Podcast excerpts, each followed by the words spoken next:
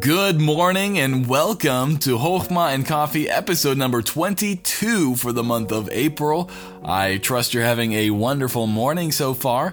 And we are jumping into Matthew 6, 19 through 21, continuing our journey through the Sermon on the Mount. And can I tell you, this has been such a convicting passage. It has been one that has showed me a lot about myself, but it's also helped me understand what the true Christian looks like, right? It helps us understand what did Jesus expect from us? Not just what do other Christians expect from us, but what did Jesus himself expect from his followers? And here we see, hey, it's it's deep. It's intense, and this one is not any less intense. Now, if you haven't already joined, we do have a free, absolutely free Live This Love course to help you understand and grow in your love for Christ. If you're interested in that free course, there will be a link below. Just thought I'd say that very quickly. We talked more about it in our last couple, but just want to leave that open for those who want.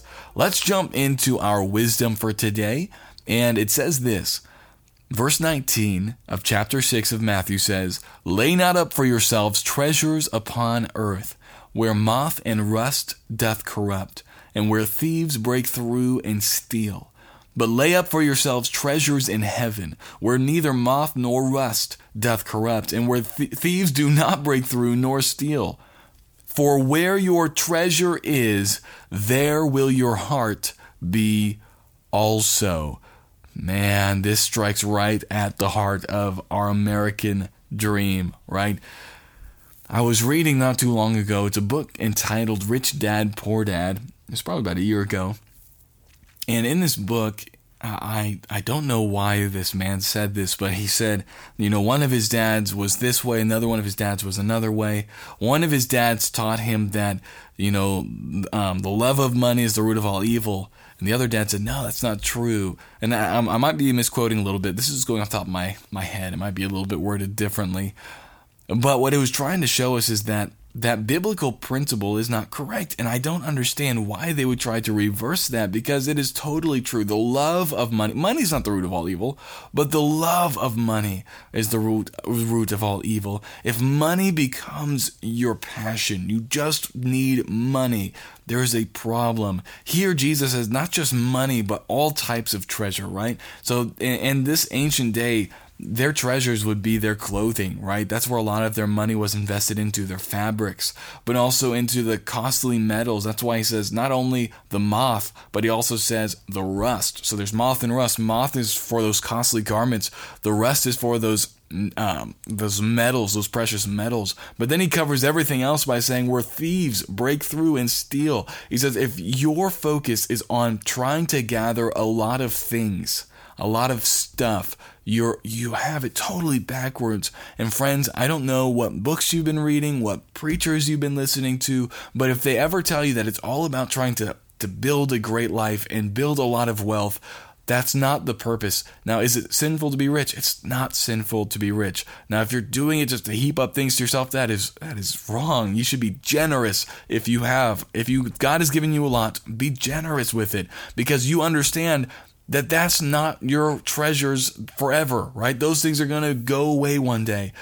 Don't focus on earthly treasure, but instead, verse 20, lay up for yourselves treasure in heaven. That is the main treasure. That should be your main focus. And yes, you got to work a job to feed your family. Yes, you've got to do different things to put food on the table and a roof over your over your head, right? You got to do some work, but that's not your focus. That's not your love. Your love is doing things that build treasures for eternity. Your love is leading people to the Lord. Your love is investing in people's spiritual growth. Your love is on things that last forever because friend, the moths can't destroy that. Rust can't destroy that. Thieves can't steal that. That's so important. But then Jesus closes this up with verse 21 where he pierces us straight to the heart and he says, For where your treasure is, there will your heart be also. Friend, can I ask you if we were to be able to see the amount of tr- spiritual treasure that you've laid up, and we were allowed to put it right beside all of the earthly possessions that you own, which one would be bigger? Which pile would be bigger? I think we would be shocked. It was a couple years ago when we were moving into a trailer, downsizing, hoping to save money to get into a house. Um, I remember we were putting all of our stuff into storage and we just lived in a small apartment and we took all the stuff out and we put it in a truck and we put it into our storage compartment. And as I just sat there and looked at all of this stuff in the storage compartment, I thought, wow, all of this stuff we're going to live without for these next few years. And we had it all in our house and we didn't even realize it was that much. Friend, I bet you if we were to take all of our stuff and put it in a pile, we would be like shocked at how many things we actually have. And if we were to empty all of our bank accounts and shove all the money onto those piles, we would be shocked at how much we have.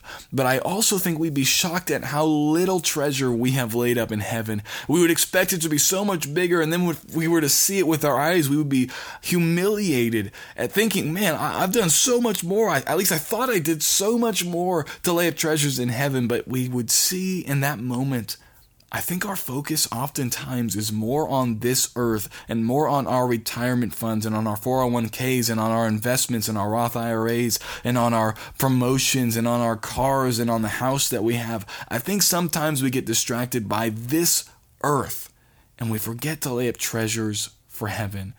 Friend, it is telling. It shows us where our hearts are when we can look and see where is our treasure. Friend, when you look at your bank statement, when you look at your budget, look at that and that will show you where your heart is. Where's most of your money going? Do you have a big chunk of your money that goes to your local church? I hope so. I hope so. I hope that your heart is in missions. I hope your heart is in supporting the, the, the your local church. Friend, that will tell a huge amount of where your heart is. Because where your treasure is, there will your heart be also. So be generous. Be generous, my friends. Well, I hope you have a wonderful day. I pray that we live this out. I pray that we put this into practice. Maybe there's uh, some some things you haven't been very generous with. Maybe you haven't been very generous at your church.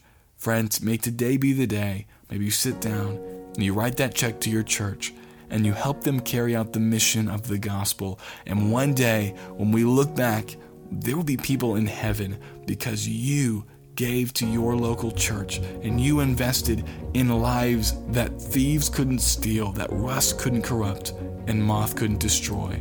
Friends, I hope that is you. Have a great rest of your day. Talk to you tomorrow.